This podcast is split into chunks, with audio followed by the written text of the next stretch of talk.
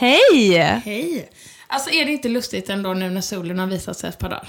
Att vi bara känt som att eh, livet eh, hände. Ja men så är det ju. Alltså solen är, det är life. Ja. Och gurkan är med. Ja. Idag har vi en gäst som vi är superglada över att ha med oss här i podden idag. Och det är Jenny Dinovi, välkommen! Som vi har längtat efter att göra det här poddavsnittet med dig. Vi har haft dig på i åtanke väldigt, väldigt länge. Vi Ja. bara, vi måste fråga Jenny ifall hon vill vara med i podden. Och så har det bara kommit massa grejer emellan och så. Men nu äntligen har vi fått ihop det. Jag tycker det är väldigt kul att vara här. Ja, Ja. Eh, Jenny, du, vi lärde ju känna dig via vad vi kallar KOS.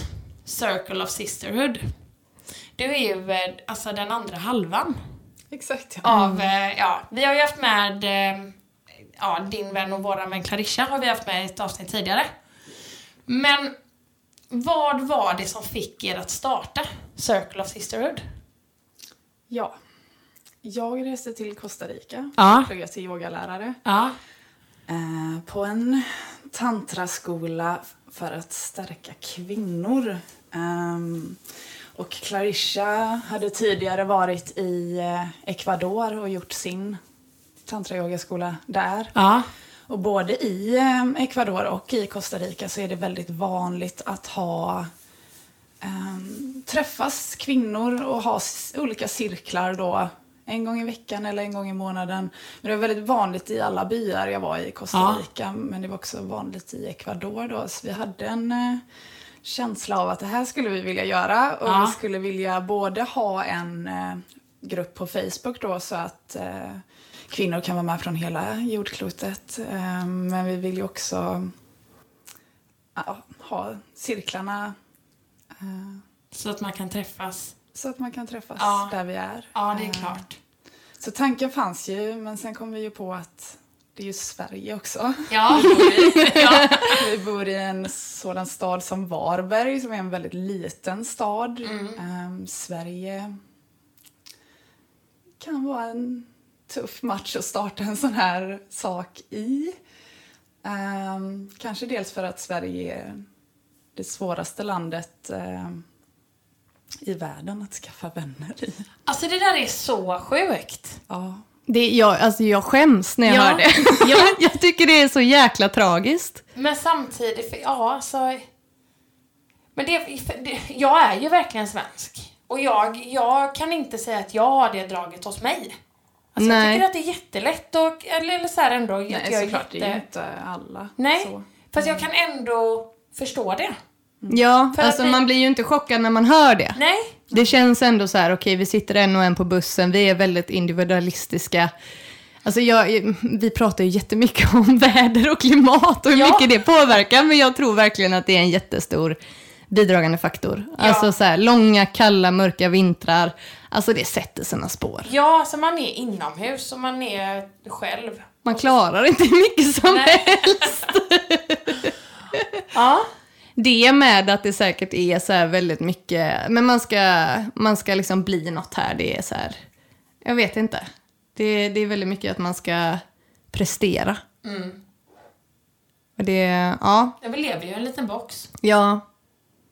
Men alltså så fint initiativ. Vi har ju varit på en hel del av era ceremonier och workshops och verkligen bjudits in i det communityt som ni har skapat.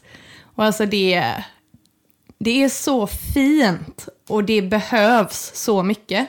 Och man märker verkligen de gångerna vi har varit på hur mycket, vad det händer saker med alla som är där. Så att det, tack för att det, alltså det, och ni inspirerar oss. Att vi vill ju också liksom fortsätta och liksom, det är ju det som är så fint. Ja. Ja, det är väldigt, väldigt fint att få se att eh, alla utvecklas så pass mycket av varandra. Vi kan ju se de som var på de första eventsen och se nu det sista eventet vi hade. Ja. Mm. Eh, Jag tycker, förändringen och förvandlingen, ja. vilket är jätte, jättehäftigt. Ja. Jag tycker det är så himla häftigt att det är sån... eh, Alltså vi, det, vi är alla kvinnor, men vi är liksom olika åldrar, vi har olika bakgrund alla.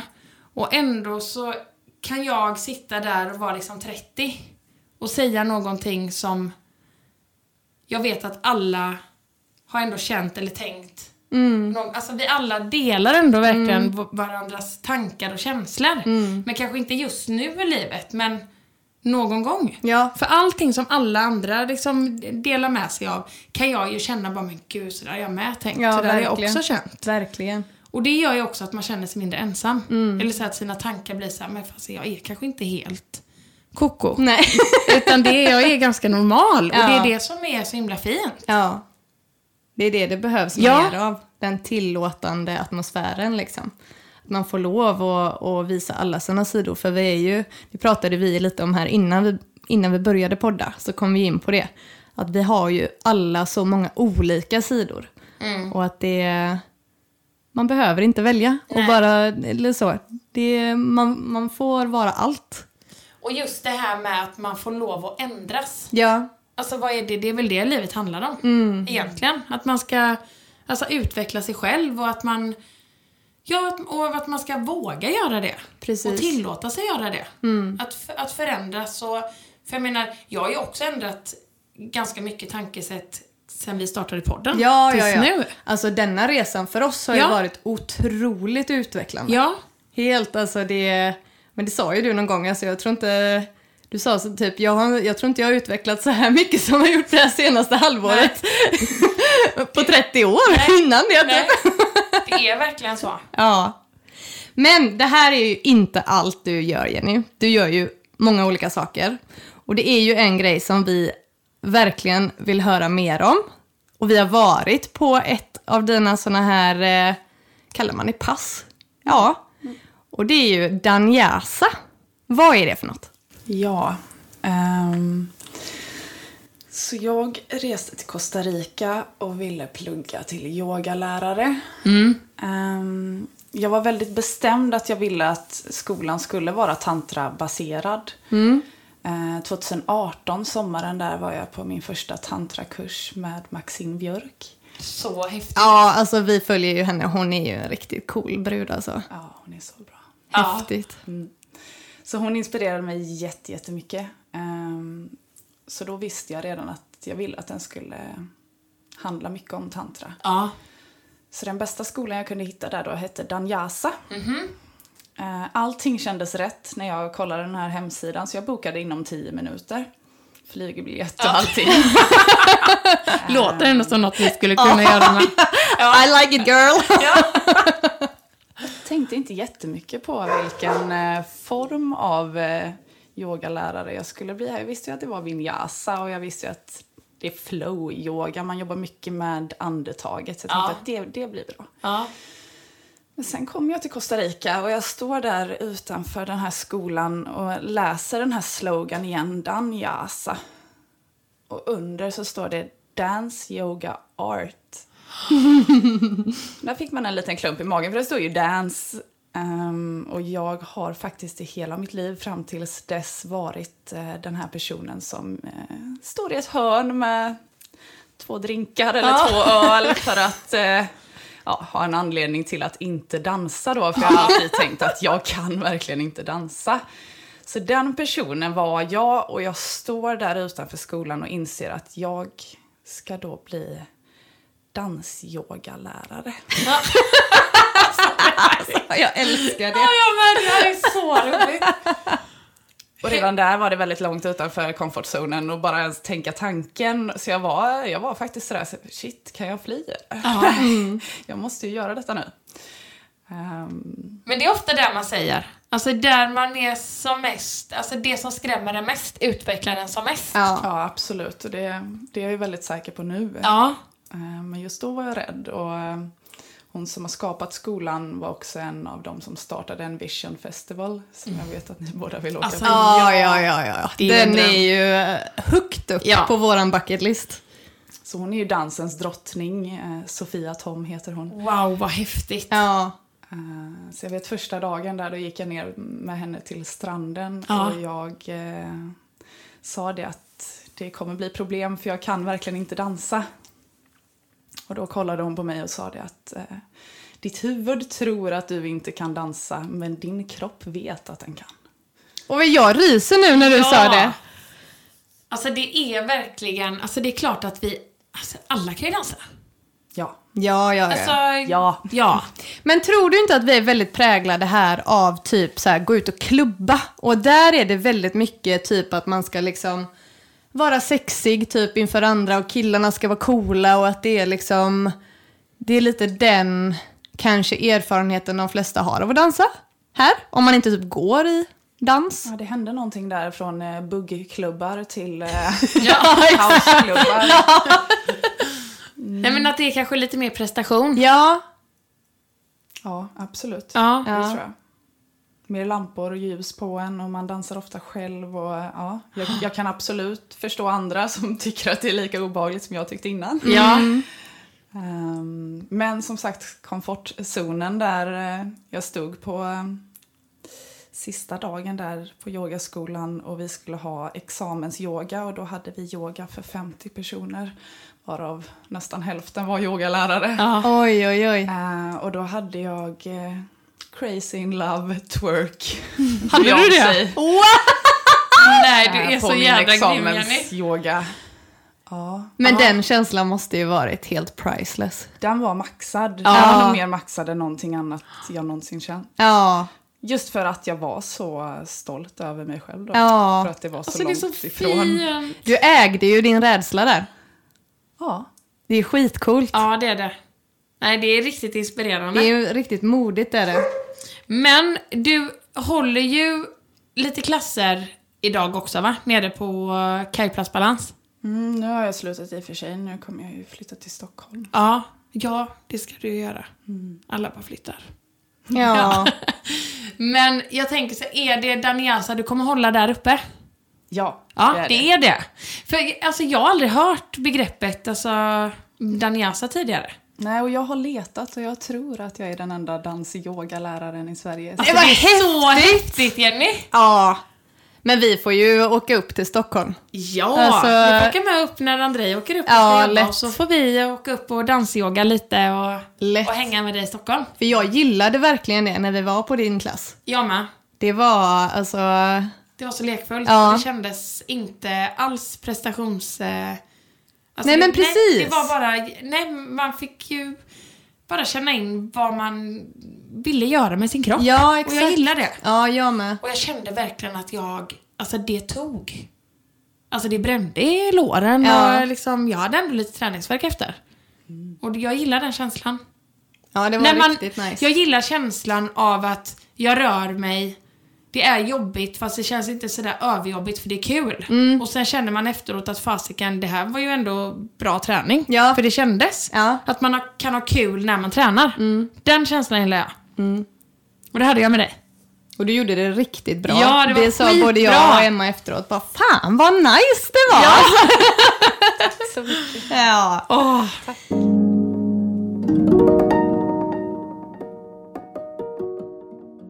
Men det var din resa in i yogans värld.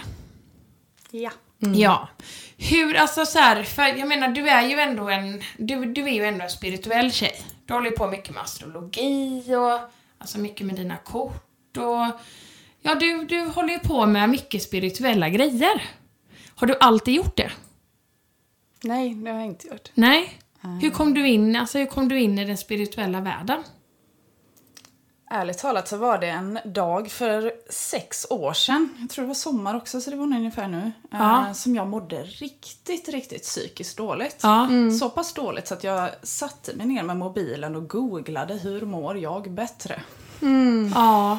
Då kom Storytel upp faktiskt. Mhm.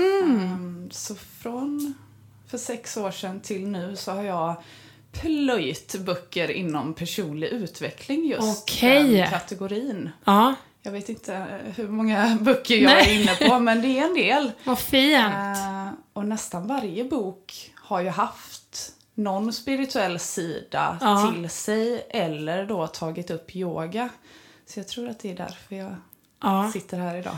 Men nu när du säger det, så är det ändå någonting som vi har tagit upp i podden tidigare. Mm. Det här med att, och jag undrar bara hur du ser på denna saken, att många som är inne i den spirituella världen har kommit in från det att de inte har mått bra.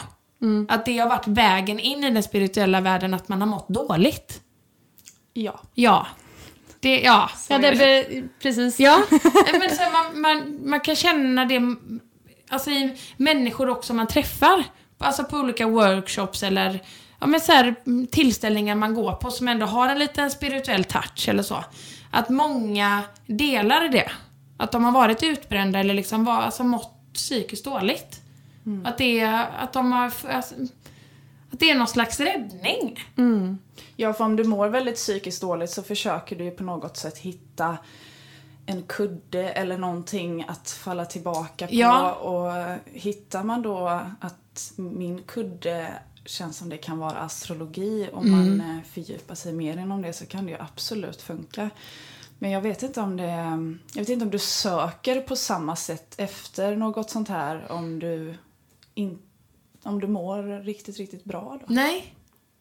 Nej, det kanske krävs det. Att man bara, men, att man, ja men precis, det väcker den där sökande Ja. sidan av en. Att man någon- bara, men jag måste göra någonting annorlunda, jag måste hitta någonting som hjälper mig med detta liksom. Ja men precis. Och att det kanske många gånger är att okej nu mår jag dåligt och det är ju någonting som händer i en. Mm. Då får man kanske söka upp någonting i en som får en att må bättre. Mm. För allting är ju i oss. Ja. Men jag skulle ju absolut rekommendera att även om man mår bra, Ja. att försöka fördjupa sig inom sådana här saker ändå. För att det kommer ju dagar som kommer vara tuffa framöver. Det är en sak vi vet helt säkert. Ja, Det vi inte vet är hur bra eller hur starkt du kommer ta dina motgångar. precis. Men om du förbereder dig så... Nej det är så sant. Har man liksom verktyg Ja. att använda sig av när det väl smäller? Mm. Ja. Men nu kommer vi till den delen som vi är mest nyfikna på att grotta ner Ja! oss i, som vi har längtat. Du håller ju också på med tantra. Det nämnde du lite tidigare och det var ju en del av din eh, Danyasa-utbildning och det du gör. Men det är säkert fler än vi som är jättenyfikna på att lära oss mer om vad tantra faktiskt är. Ehm, hur skulle du beskriva det? Det är det som jag tycker är så väldigt intressant för jag har ju själv många gånger velat leta upp en mening som kan förklara tantra. Och det går inte. Nej. Det går inte för att det är samma fråga som att fråga vem är Gud? Och du ska svara på frågan i en mening. Det är så stort och det är så olika för alla. Det är en flera tusen år gammal tradition men den finns både från buddhismen, sen finns den från hinduismen också. Men det jag vill komma fram till med tantra är att tantra blir vad du gör tantra till. Ehm, Ehm, men en mening som ändå kan förklara det väldigt bra är en uppsättning av teknik som används för att skapa harmoni mellan kropp och själ. Mhm. Men handlar det då om så här, jag tänkte för nu när du sa det, är det så här, kan man utföra tantra liksom med sig själv? Och sen alltså även utföra tantra ihop med en partner? Är det det tantra är? Att man gör det både med sig själv och med en partner? Eh, I två års tid nu som jag har varit singel så har jag gjort det själv. Ja, du har det? absolut. Ja, ja, gud ja. Nej men för annars, för jag tror att jag har haft bilden kanske lite av att tantra är någonting som, alltså att det är en, alltså, a new way to have sex. Eller så här ihop med en, med en annan, alltså en annan person. Mm, precis. Ja. Ja, och det är väl oftast där som det missförstås tror jag. För att tantra sex är bara 4% av tantra. Eh, Alltså det där är så sjukt. väldigt spännande 4%. Ja. Men resten är, jag skulle nästan vilja säga att tantra för mig känns som en religion. Alltså ett sätt att leva, ett sätt att behandla andra, ett sätt att behandla mig själv. Så det känns så, så pass stort så att sexbiten är en, en liten del. Men detta sa jag till dig innan också och det anledningen till varför jag tror att det kopplas fel är för att många tekniker eh, handlar om att du ska försöka förvandla din sexuella energi till livsenergi. För vi har väldigt, väldigt, väldigt mycket sexuell energi som bara stannar där, som vi gärna vill ha upp. För när vi får upp den energin till livsenergi, Ja. då blir det också kreativ energi. Och där kan du se varför alla du vet om som håller på med tantra Ja. också är superkreativa. Är det så? Åh herregud, ja det här måste vi ju... Jag blev bara sån där när jag bara, nej André, nu får vi allt ta och grotta ner oss Ja, här. För han kan ju tänk. känna sig lite kreativlös ibland. Kreativlös. Eller kre- Det är ett nytt ord. Ja. Ja. Ja, men shit, vad spännande. Det visste inte jag. Det är jäkligt... eh, Ja, den där, det får vi verkligen utforska. Men... Ja. jag vill, vill fråga, har du några tips på om man vill utforska det här? Var ska man börja? Om man ska utforska tantra. Ja. Ja, det är bara att leta så mycket information du kan eh, komma åt och se vad du fastnar för. Se om det är någon speciell del av tantran som du tycker verkar mer intressant. Men hur vävdes den in i din Danjasa? Hur var ditt första möte med tantra? Ja, det var ju där med eh, Maxine på hennes kurs där. Ja. Och det var som att en helt ny värld öppnades. Jag har... eh, kan säga att jag har varit lite avundsjuk på min mamma som alltid har varit väldigt, väldigt, väldigt religiös. Eh, och jag har inte riktigt känt att jag känner samma som hon gör. Men jag kan ändå ha känt mig avundsjuk på att hon har någonting. Som Ja. hon tycker är intressant och eh, ja, en stor kudde i livet. Nu känner jag lite att eh, tantra är den kudden för mig. Vad fint. Men vad... Men när du var där på utbildningen så visste du om att det skulle vara en... Alltså att det, tantra skulle ta en ganska stor plats i din utbildning. Vad var det som... eh, Alltså vad fick du göra för tantriska övningar? Ja du, det var allt från eh, springa ner till stranden och skrika så högt man kan till att rulla i lera bland vattenfall till eh, meditationer. Man sitter i ring och håller på sina egna blygläppar. Så att det var blandat Men och gud. spännande var det. Gjorde alla det? Alla gjorde det och alla var med på allt. Sen så eh, förklarade lärarna i början att eh, vissa saker kommer att eh, kännas konstiga för vissa av er och ni behöver inte vara med på allt. Ni behöver heller inte tro på allt. Men för mig kändes allting 110% helt rätt. Det gjorde det? Ja, gud. Men hur kändes det? Alltså jag bara tänker så här, för nu, det är klart när du berättar detta nu så får man ju ändå lite, alltså man får ju upp lite bilder i huvudet. Och så tänker jag bara så här, hur blev energin i cirkeln när ni satt där liksom meditation, ni höll på er själva. Alltså blev energin, blev den väldigt sexuell? Eller blev den liksom, hur, var, var det lite så här, var det lite, skämdes man lite? Eller liksom hur, kunde ni kolla på varandra i dina ögon? Eller så här, liksom kollade man på varandra? alltså, så Inga här, män fick ju till en början då vara med på den här skolan så det är ju en skola för kvinnor. Ja. Ehm, och när vi gjorde olika övningar så var det väldigt blandade känslor. Ehm, någon kunde bryta ihop för att det drog upp ett minne kanske. Ja. En annan eh, kände sig sexuellt frustrerad för att jag gått 19 dagar med 17 kvinnor.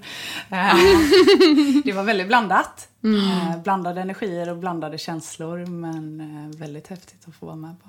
Men wow. Hade ni någon form av sharing efter det? Alltså fick ni liksom prata om vad ni upplevde eller vad ni kände efter det eller hur? Ja, vi hade en cirkel efter varje lektion. Ja. Shit vad, alltså vad alltså det, kraftfullt. ja, alltså det är skithäftigt. Jag vill åka bara- dit ännu mer nu. Ja. Ska vi också göra det här?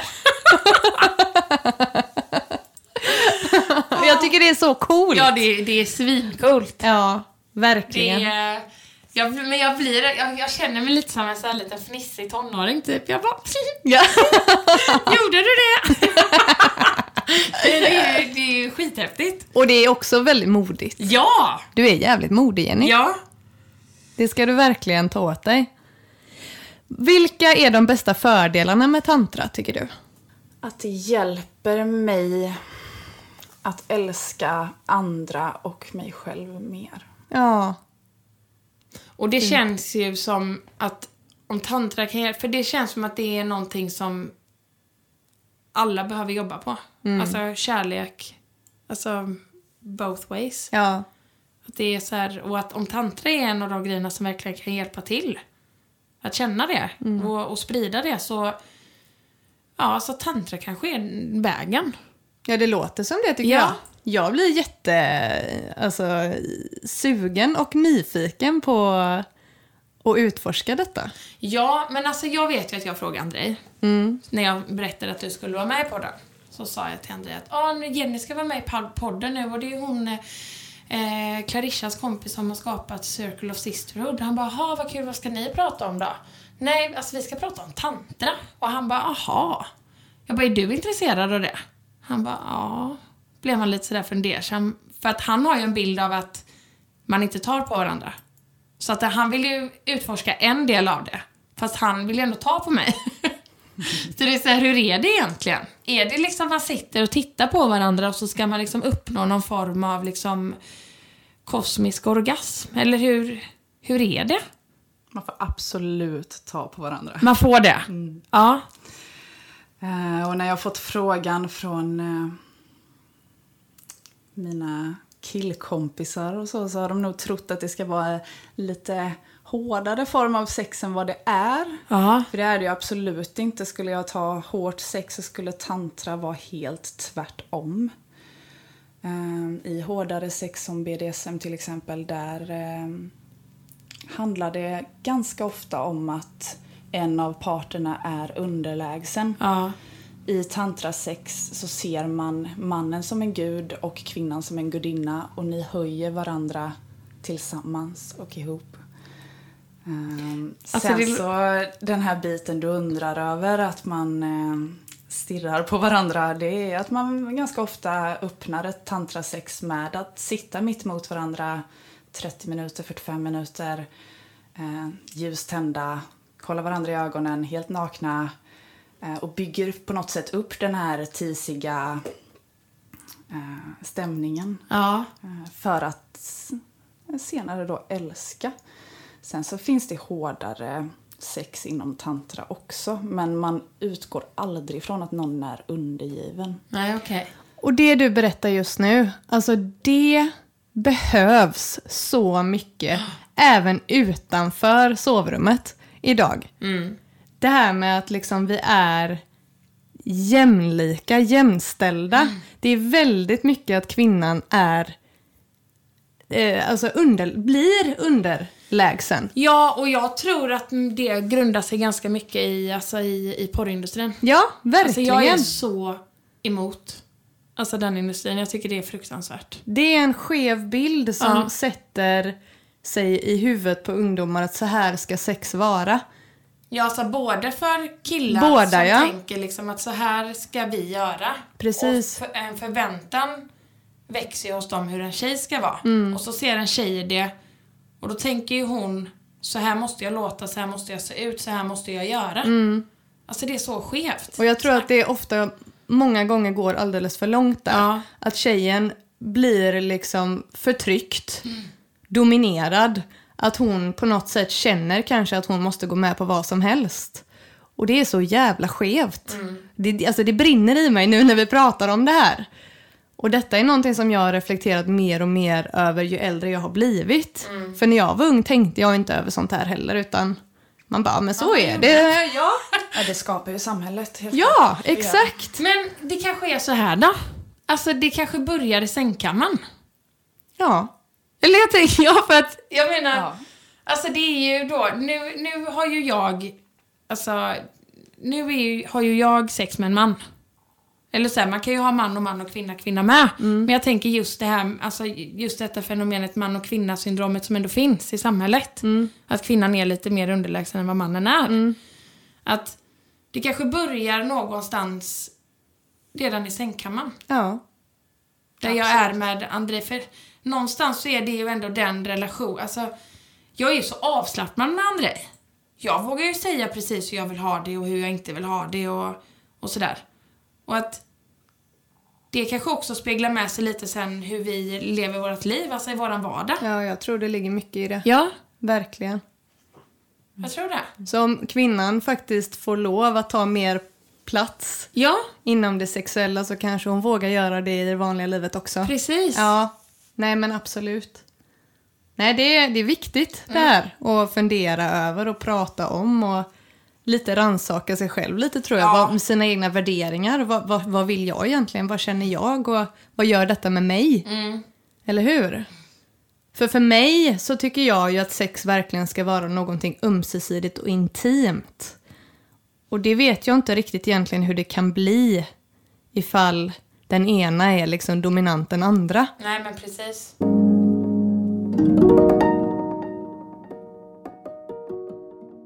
Måste fråga en grej. Hur går ett tantriskt samlag till? Ett riktigt eh, bra där skulle ju börja med Med... eh, 30 minuter sitta mitt emot varandra. Ja. Nakna. Eh, ljus, oljor, rökelser. Mm. Ehm, och sen då börja med att eh, långsamt olja in varandra. Då. Så man kan nästan tänka sig det man tänker om älska fast ännu mer älska. Ehm, sen är målet då att få en inåtvänd orgasm istället för en utåtvänd. Implosive, explosive. Så målet är Ja. då att få en inåtgående orgasm istället för en explosiv. Eh, Du kan tänka dig att den energin som brukar gå ur dig när du får en vanlig orgasm, när man känner sig sådär trött och nästan somnar direkt. Eh, känslan är mycket starkare för män än för kvinnor, men vi kan nog alla känna att sådär, oj, där gick luften ur mig liksom. Om du tänker att all den energin som kändes att den gick ut, den kommer gå in istället. Och det är den du då kan använda liksom till kreativitet och Exakt, sånt. ja. Nej men Det gud. där är ju ja. så häftigt. Ja. Men alltså jag tänker så här, kan man, kan man lära, alltså kan, kan alla lära sig detta? Absolut, och där kommer vi också tillbaka till vad du frågade innan. Kan man göra det själv? Svar ja. Ja. Ja. För det var ju en fråga vi också ville ställa. Om du har några tips på alltså hur, hur ger man sig själv mer självkärlek på bästa sätt? Ta på sig själv. Det är så. Ja, det är det. Säger du här nu och börjar smeka dina lår? ja. Jag tänkte inte ens på det. Men ju. Ja. Tar du Absolut. mycket på dig själv? Ja, det gör jag. Ja. Absolut. det Jag, gör jag, jag, jag har en ganska rolig grej här. Och det har jag gjort. Och jag vet att hade Kikki varit med, en av mina bästa vänner, hade hon varit med här nu så hade hon bara alltså det är så du Emma. Jag har slutat göra det. Men när jag var yngre Ja. så kunde jag så här, ja men jag pussade på mig själv. Det var fint. Ja, men jag har slutat med det. Sedan väldigt många år tillbaka. Jag tror att du ska börja igen. Ja. ja. Verkligen. Jag vet, ja, det har ändå hänt många gånger. Men, och det har ju varit att hon har sett att jag har gjort det. Och så har hon så här bara, men alltså det är så roligt när du gör så. Bara, men pussar du dig själv nu Emma? Det är som att jag brukar ofta vicka på mina tår. Så hon har sett väldigt mycket av sådana grejer hos mig. Ja. Mina egenheter typ. Men en fin väg är faktiskt eh, någonting jag gjort de senaste månaderna som heter Abhyanga-massage. Jaha. Det gör man med en varm sesamolja. Så att du masserar dig själv. Eh, du behöver inte gå på massage. Nej. Nej. Så jag eh, duschar först, sen smörjer jag in mig och sen går jag och lägger mig så att kroppen får också absorbera oljan under natten. Men det är någonting som händer både när man masserar hela sin kropp Ja. eh, men också och också att man eh, använder sig av varm olja. Så det blir någon form av eh, självkärleksritual Ja. varje dag Hur värmer du den oljan då? på spisen. Ja. I en kastrull? Ja. Ja. Ja, och så får den eh, svalna lite då. Ja. Ja. Lite jobbigt. Inte för varmt.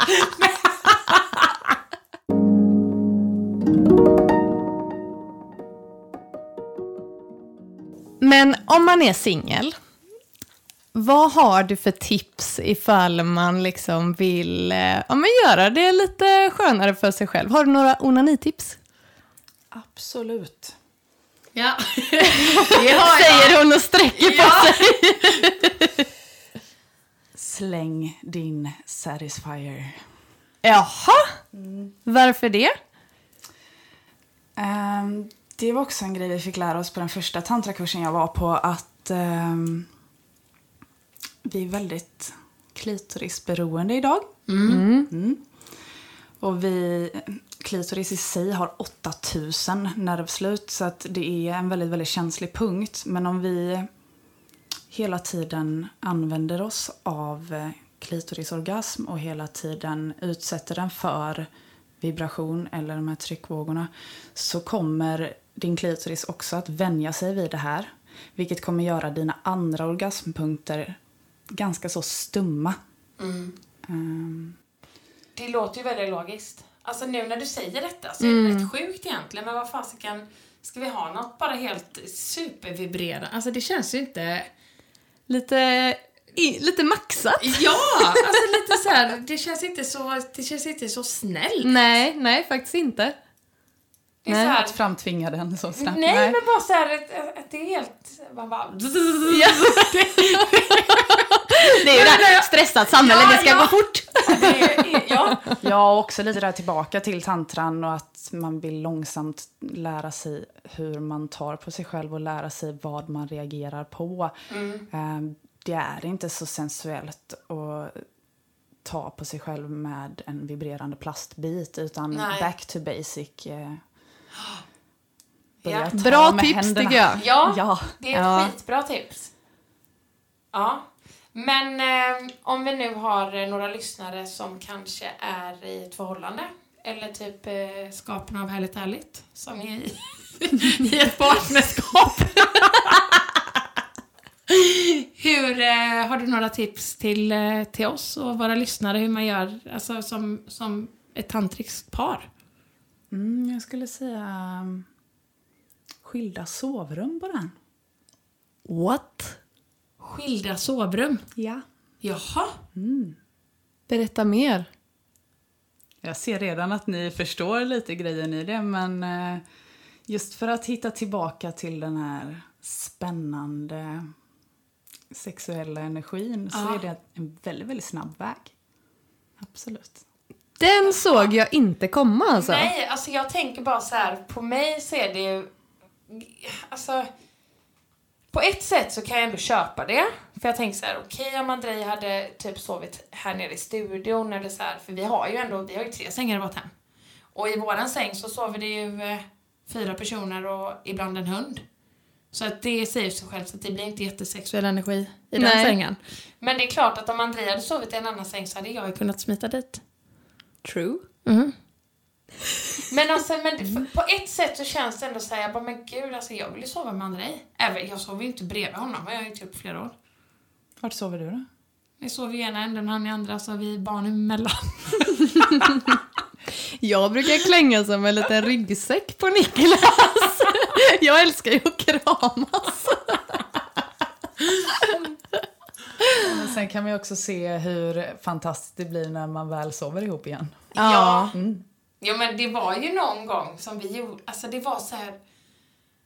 Ja men nu har ändå Viola börjat sova lite mer i sitt egna rum, hon kommer alltid in på natten. Men det är nu så här sen kanske två månader tillbaka som hon har börjat med det.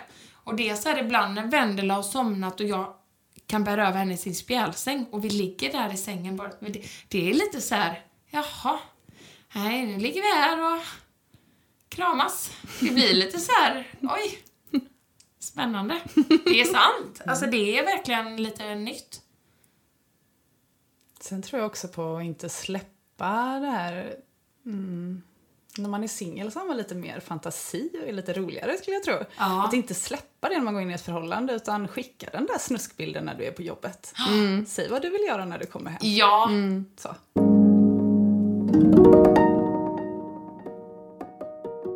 Jag har ett till onanitips. Ja. Ja, kör. Kör. Prova andra ställningar när du onanerar. Ja, den är bra. Mm. Just det. Varsågoda. Vad har Ja. du för favoritställning? Jag har doggy style som favorit. Onaniställning. Men det blir en helt annan grej faktiskt. Mm. Eh, och jag tror att vi många gånger fastnar i vårt vanliga, det vi brukar göra. Ja. Ja, eller Så typ. bjud in lite mer nyfikenhet. Lite Och mer. där ska jag bara, för nu, jag är ändå, jag, jag drar in mycket moderskap och sådär i, i, i vårt snack ibland. ja, Ibland. ibland, ganska ofta. Ja, men jag jämför ju. ja. Ja. Och det är en grej där med som man tänker att om man så här, har en bild av hur en kvinna ska föda sitt barn. Så tänker man att hon typ ska ligga som i eh, missionärställningen typ. På rygg, ja. Ja, på rygg med benen upp och så ska... Eh, men så är det verkligen inte. Nej. Alltså det är jättemånga som föder också liksom att stå, nu känns det konstigt att man säger att man föder i doggy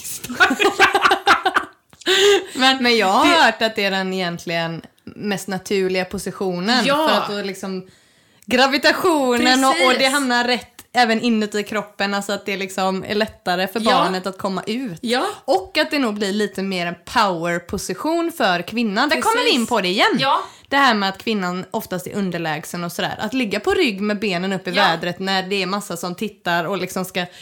Man kanske inte känner sig så jätte in power liksom. Nej.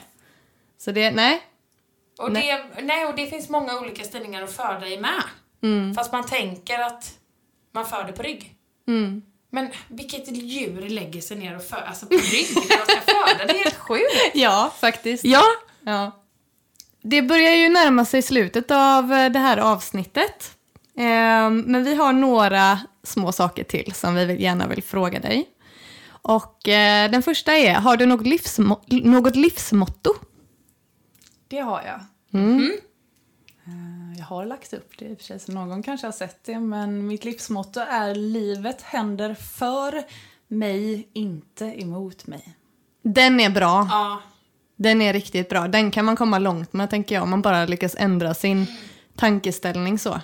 För det är klart att det kan finnas stunder där väldigt mycket verkar hända mot en. Men om man ser det sex månader efteråt så kanske man kan se det som att aha, det hände mig där, det där tuffa hände mig där. För att jag var ju så stark då. Så jag tror att allting det händer när det ska hända. Sen är det upp till dig hur du tar det. Ja, men det där är så, ändå på något sätt, för det kan vara väldigt, jag tror att det kan vara ganska, om man säger stötande om man säger det. Att allting händer av en anledning. Alltså du måste bara liksom, du, du kommer inte se, du ser det inte nu, men du kommer se det någon gång. att den, att det, det fanns en mening med detta. Och jag tror att det kan vara väldigt stötande för det kan ju ändå, ändå väldigt så här, traumatiska och Ja. sorgsna grejer liksom och sådär men att det är ändå Ja. Man kan, ändå, man kan verkligen finna ljuset i allting. Alltså jag tror verkligen på det. Ja, inte med en gång. Nej, inte med en gång, men Nej. med tiden. Mm. Ja. Ja. Det är svårt att se direkt. Men man Jo, kan men det sådär- är det. Men hur hade det varit då? Om allting bara var så glasklart hela tiden? Nej. Då hade ju livet gått som en dans. Ja. Ja. Nej, då hade vi inte utvecklats Nej. någonting. Det är såhär bara, "Ha, ja nu hände det efterhand." där, men det är ju för det här och jag ska ju lära mig detta nu och... Nej, det, det är inte så livet funkar. Nej. Det är bra att vi vet det. Ja. För då kan vi ju ändå acceptera när det är lite skit. Men det är ju eh, en fråga som vi ställer till alla våra gäster. Det är, vad drömmer du om? Fler kvinnliga ledare i världen. Ja! Yes girl! Men känner ni inte ändå att vi är på väg dit? Verkligen. Absolut. Men vi kan väl avsluta då. Med minuten.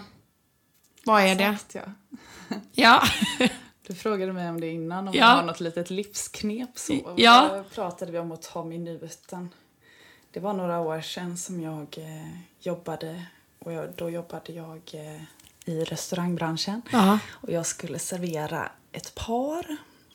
Och då när jag kommer fram så säger de, ah, vänta lite, du får vara tyst, vi tar minuten. Sa de till mig då. Jaha. Så jag står ju där i en minut och är tyst tills de börjar prata igen och, och då förklarade de att det är, Det är någonting de gör när livet är riktigt, riktigt bra. Då säger de att nu tar jag minuten och så sitter de tyst och uppskattar just den minuten. Det är ett sätt att direkt sätta sig i nuet också. Ja. Den Alltså, får vi anamma. Ja, alltså den där är helt magisk. Gör du den? Ja, den gör jag. Ja. Jag brukar också sätta musik till händelser. Så likadant där om jag har eh, om jag känner en riktigt, riktigt fin eh, att nu är livet på topp Ja. Då väljer jag en lite speciell låt och så sätter jag på den riktigt högt för att då koppla den låten till den känslan. Så då blir det ju sedan då, jag har eh, en spellista på Spotify som heter Recept på lycka. Men wow! Nej, jag måste följa den. Eh, Så då är det ju olika eh, såna här stunder i mitt liv som jag kommer tillbaka till bara genom att lyssna på den listan. Alltså det där är så magiskt. Ja, den måste du dela med oss. Ja, verkligen. Alltså det Gud, där är ett fint. sånt jäkla bra alltså, recept på lycka. Ja. Alltså vilket jävla bra, alltså Sjukt recept bra på tips. lycka. Ja, det är grymt. så bra bara titel med. Ja, verkligen. Det är ju typ en, hade du skrivit en bok om så här typ lite självkärlek eller ja.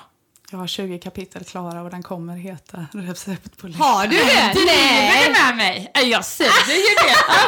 Det här är ju... Jävlar! Nej Jenny, då ska vi bjuda in dig igen. Men den kommer inte komma än. Nej. Den kommer ju komma när jag har hittat ännu fler recept. Ja. Ja, du, vi beställer varsin kopia redan nu. Ja, Kan jag vi, säga? för, vi förbeställer. Ja, det gör vi. Nej men Jenny, alltså tack så jätte, jätte, jätte, jätte, jätte, jätte, jättemycket för att du ville vara med. Tack så mycket för att jag fick komma hit. Ja, det har varit fantastiskt Ja, det att ha med var dig. så mysigt. Jag tänker nu att det säkert är många lyssnare som blir supernyfikna på dig. Hur eh, hittar man dig på sociala medier och hur kommer man i kontakt med dig? Eh, Jag finns både på Facebook och på Instagram. Jenny Dinovi. Grymt. Gå in och följ henne där och så får ni eh, ha världens bästa vecka. Alla goda lyssnare och eh, Ta på er själva. gör det. Ja. Gör det, det ska vi göra. Ja. Massa pussar och kramar. Hej då! Hej då!